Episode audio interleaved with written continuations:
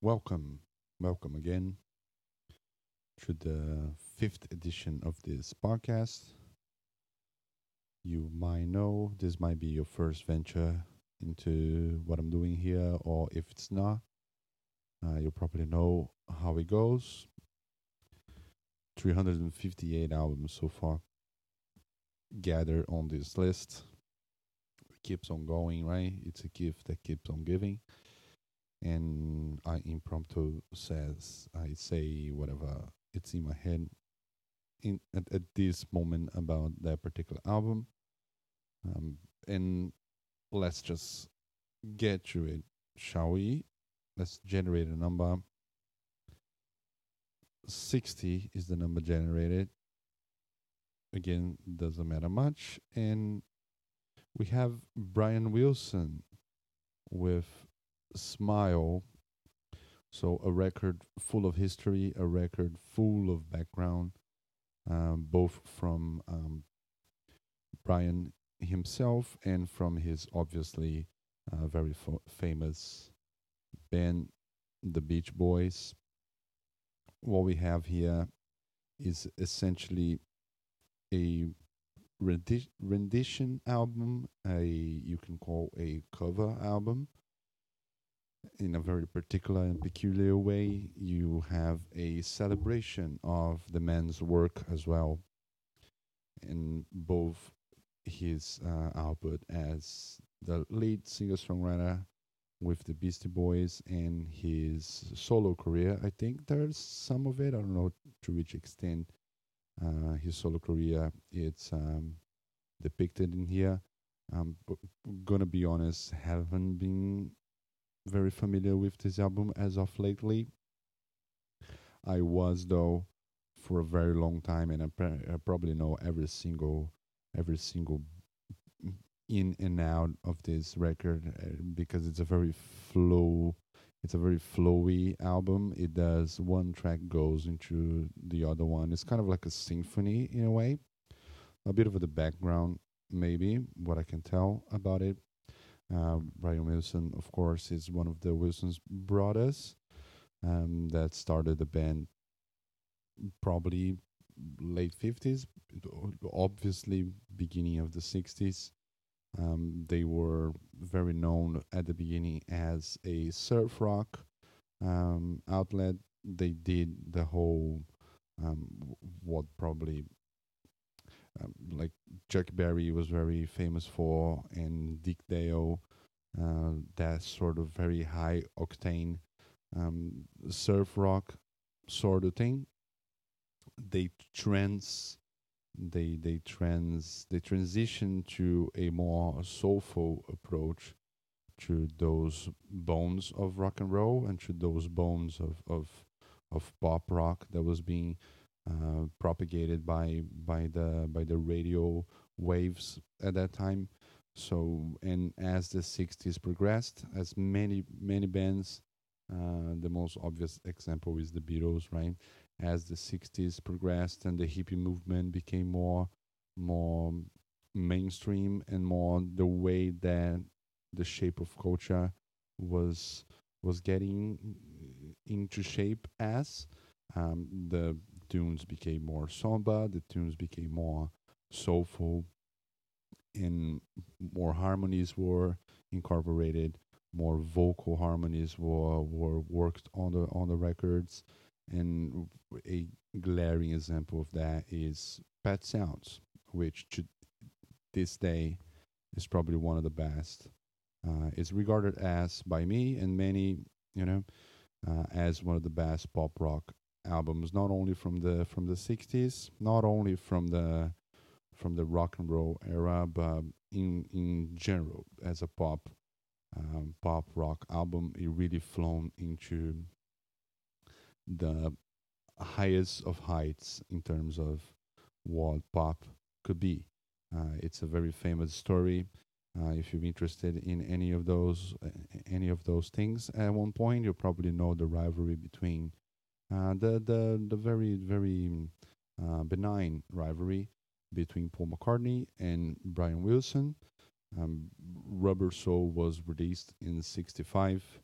uh, and it was probably the first one to have various elements of nowadays you can consider like ubiquitous stuff in in pop music like the the east eastern influence the that's the first time that appears rubber soul is the first album to have like a like a indian sort of like with the sitar and that and that sort of instrumentation. George harrison was the one that put that into one particular song. I don't remember which one exactly but that's there like one of the lines of guitar in one of the the rubber soul george harrison's track from rubber soul has that uh, particular instrument that was kind of unheard of up until then.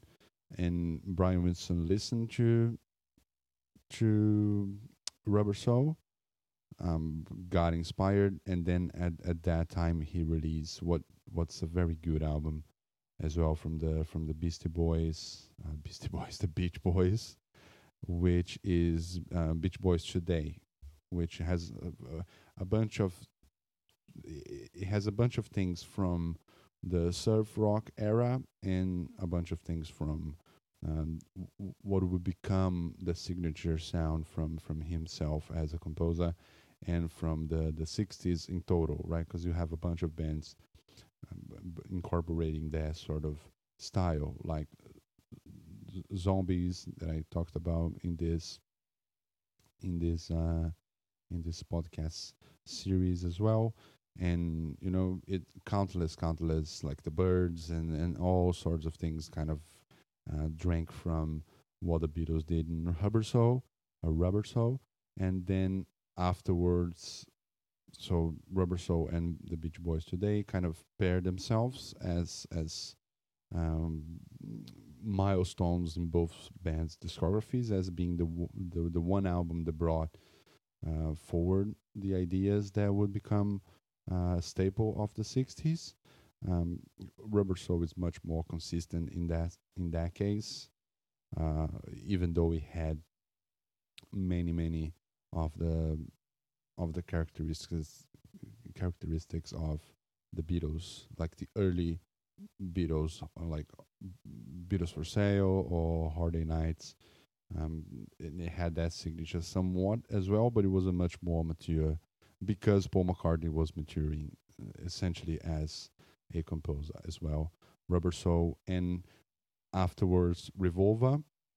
Both of them are essentially Paul McCartney's record with John Lennon, of course, being who John Lennon is in the in the grouping there, but those two are like quintessential Paul McCartney records, in my opinion, like the best, uh, the best um, songwriting ever done within the Beatles was made by Paul McCartney in those two albums, uh, in my opinion. You also have George Harrison making the most of the space that was given to him uh, in those two records, and then after that, every every single one of them developed like you know they hypertrophied themselves as composer and uh, composers, and they became um, who they are with Sgt. Pepper's and with Abbey Road, with the White Album and all that. So within the context of the Beach Boys here, um, Revolver was pr- probably the album which, in comparison, is the truly first like p- complete masterpiece of the Beatles. You heard that album, and with Eleanor Rigby, um, especially, which is a very symphonic sort of the first example that you have is uh, of chamber pop, maybe. Um, you have like uh, Tomorrow Never Knows, which is probably the first example of drum and bass ever being recorded, right? That's a John Lennon's track.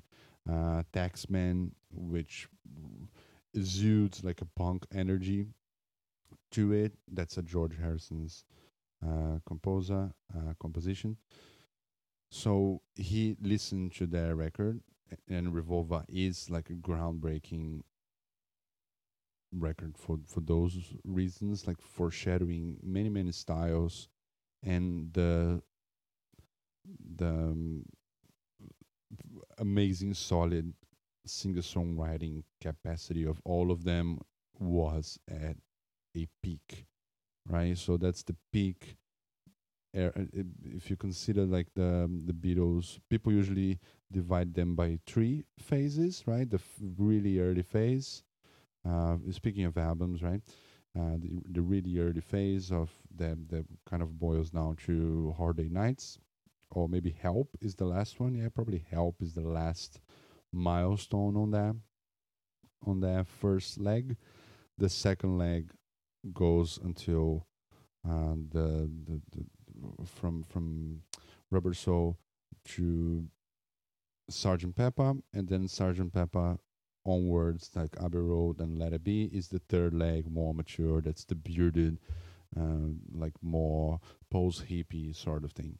I tend to think of the Beatles in two two phases, right? The first phase ends with Rubber Soul from the beginning to Rubber Soul, and then Rubber Soul to the end.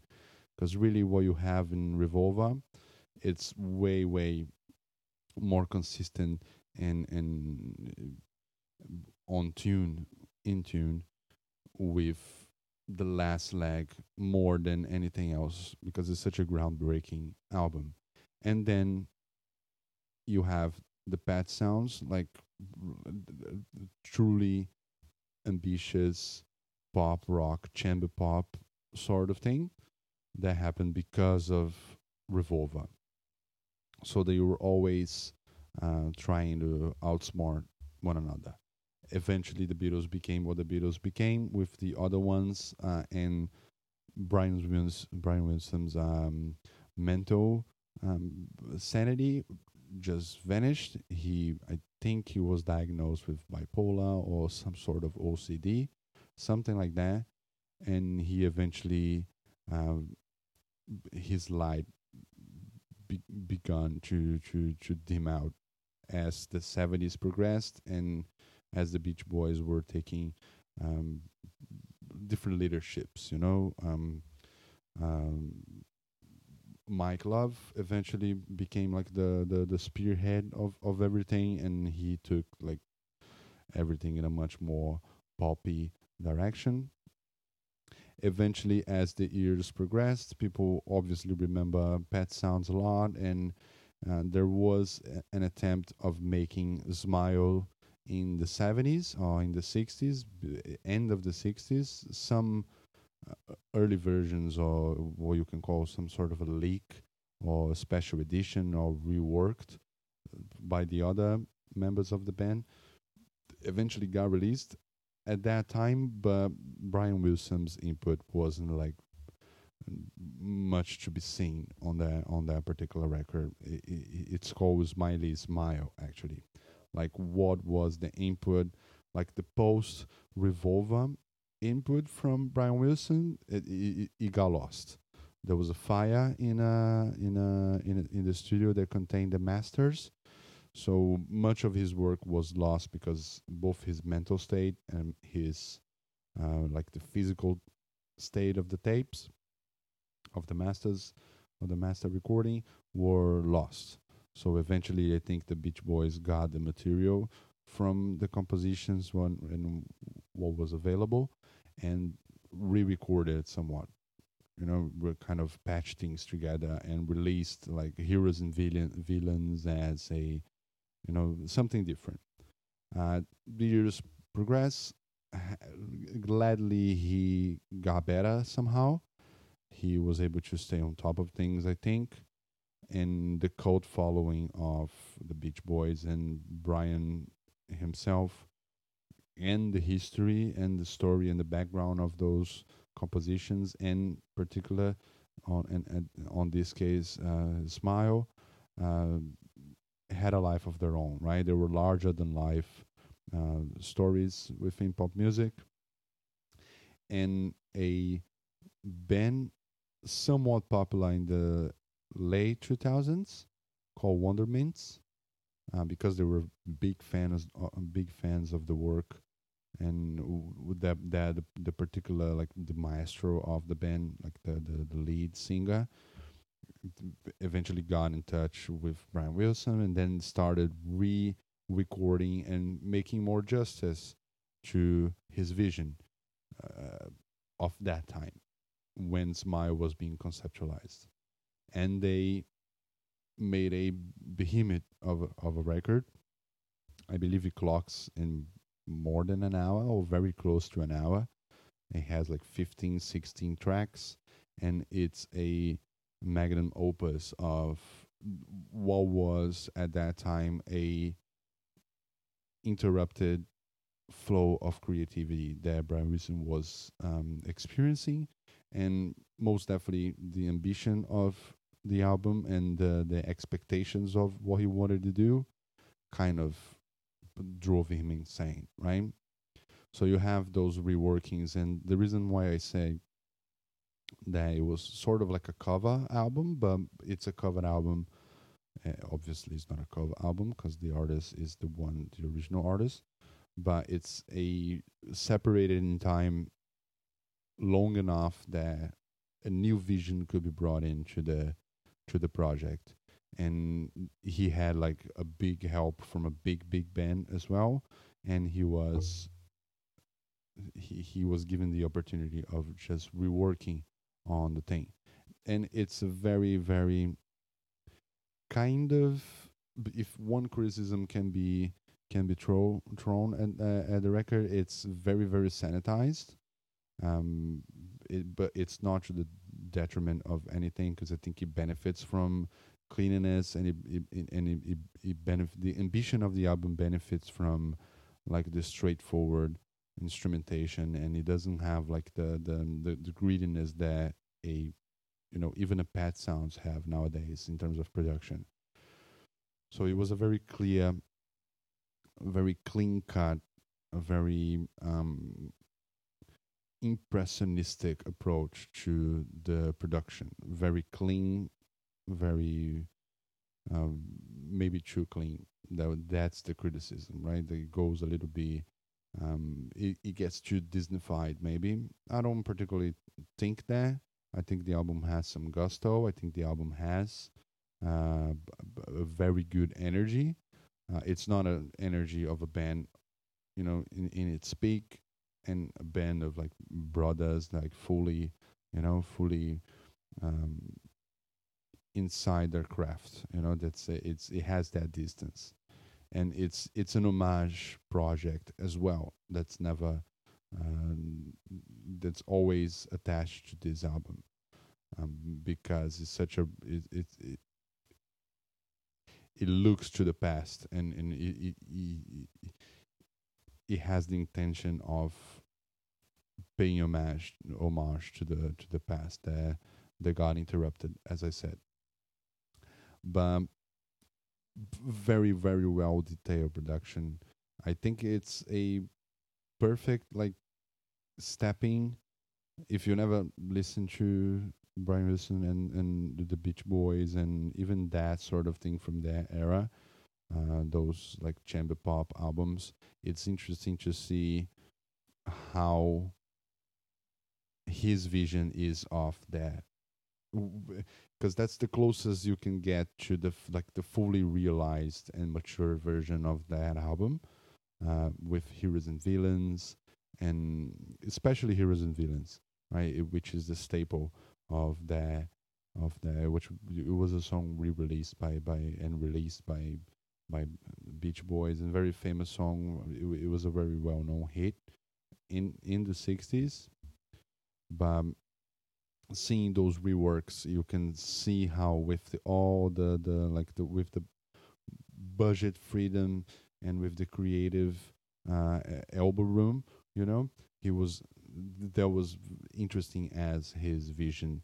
Uh, from 2004 like almost 20 years now that since that album was released it, it aged a bit you know like obviously it it would age but it's aged in 24 um, 2004 um, terms, not in, in terms of the 60s, because the, the music from the 60s aged very, very, very well, uh, especially Pet Sounds and not just say, uh, you know, the, the Beatles catalog as well. It's like immortal and eternal. But it's interesting how the 2004 production and the 2004 ideas it became sort of you know it's kind of techy it's kind of corny nowadays you know you have to really like the the the material to to enjoy kind of non ironically nowadays or to really be curious about uh, what what was his vision at that time. Uh, it's it's a sort of record that needs a little bit of background uh, to, to, be understood before you jump into it because I, I don't think it stands it's too dense to be understood maybe in in like in separate tracks or in a playlist maybe. Uh, it has to be fully f- fully consumed right? But um, at the same time is kind of in retrospect infant- infantilized a little bit. And childlike somewhat in a in a good way. It's is in a in a playful way. Uh, it does have that going for it. Uh, very sunny melodies very very well well recorded and well put together. Symphonic everything is very symphonic about the album. Uh, it has that charisma but it's kind of the aged charisma it's like a like an, an old person playing dress up of a you know of a character that they played 30 years ago you know? There is a, fam- a very famous TV show in in Brazil. The Brazilians probably know what I'm talking about. Uh, it's the Chavo Chaves. It's a Mexican TV show recorded in the 70s all of the actors were like mid 30s, early 40s, even 50s, 60s sometimes. And some of them play children, right? And they are huge and they have like, it's it's very poorly. Uh, they're not kids, you know. But I mean, the comedy comes through, and and it's it's interesting to see, and the chemistry of the cast is all all fun, and it's such an in, intrinsic part of Brazilian culture that you know you just forget about that sort of thing but it's kind of parallel uh, with this here, with this album. Uh, it's kind of like Brian Brian Wilson. Uh, he's putting like his like a wig of his old hairstyle, and he's old. He's probably like mid sixties or mid seventies in in here, and he's old and is trying to play like the the sunny Californian energy of the mid 60s right so that kind of doesn't age very very well. Uh, in retrospect, it would be more interesting to see. Not really. I don't think so, because um, the album it's it's it's a perfect album in my opinion. But I think it would be interesting to see what his older version would think about, or maybe what his older version would put forward, right? Um, as as a songwriter or kind of like that that that material being revisited how that would be translated with him being an older person. Because he had such a, an arrested development someone because the the his artistic progression was shut down by disease and by his mental state which truly like if if I, I never entirely watch that movie, but I know uh, I know the, the the the basics of the story. The movie with uh, Paul Dano and Joe Cusack, uh, John Cusack.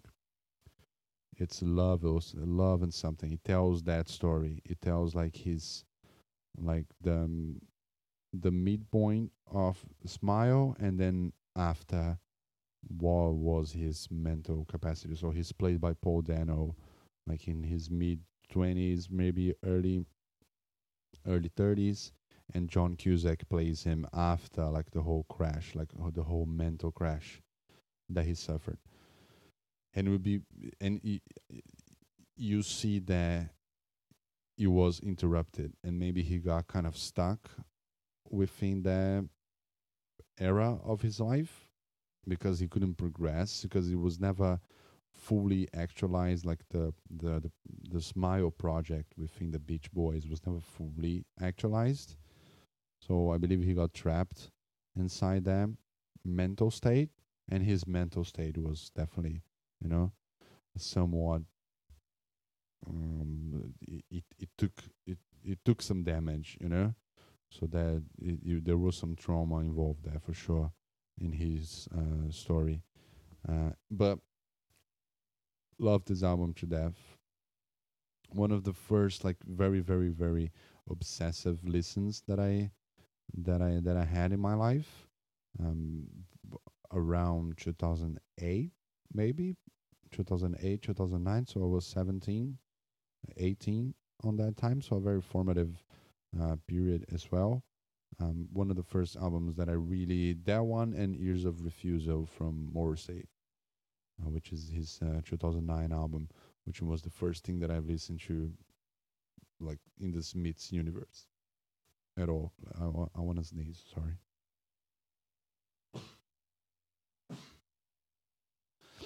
and I remember listening to. I have vivid memories of just putting that album on repeat, right? And every single like twist and turn that it has, like like one track leads to to another one for the most part in the record.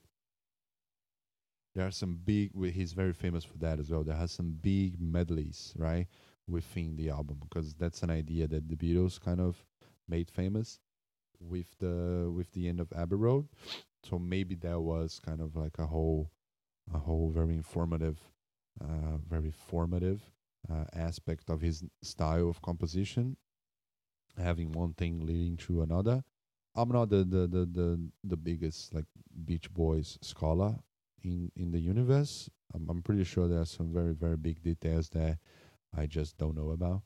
But that's kind of the background. It's a very sunny record. Again theatrical and kind of staged, but very sunny record. You can see how um, like a whole movement of indie artists like Fleet Foxes, Beach House, um, Grizzly Bear, like Arcade Fire, even you know you can see how the Beach Boys, the Beach Boys output, and after afterwards, even their record, even though you had like enough material to be influenced by, beforehand, right, with the Beatles and with the Beach Boys themselves. Um, but this album definitely influenced a lot of artists, especially in the more electronic chill wave sort of thing, which uses like harmony and uses a lot of like uh, differences in in in textures. You know, you can see how like if if if you microwave whatever Brian Wilson uh, Wilson did on this record, you can kind of reach that. You know, you can see like you can see some parallels with the the use of harmony and with the use of of very sunny instrumentation and with very very happy, very high energy sort of thing. Um, I would definitely check this one out again it's been a while. I remember listening to it not so long ago on on a train station. I believe I was I was coming back. It might even probably some some somewhere last year that I've that I revisited that album. Uh, he eventually got into the habit of just covering stuff, so he released an album covering like Disney songs, the aforementioned Disney, you know. So he was a full fledged, um, full fledged formation of what it's kind of brought in with this album here. So the Disneyfying of the which you know Disney for sure, like especially the the the the Renaissance stuff, Beauty and the Beast onwards, right? It's very influenced by pop music from the '60s and from musicals from all sorts of walks of life, you know, and because Beach Boys and the Beatles and you know many other bands, but mainly those two, Rolling Stones, but not not really. Uh, they kind of define that sort of sort of um, approach, theatrical ap- approach to music. Uh, obviously, musicals have you know they ho- they hold a candle.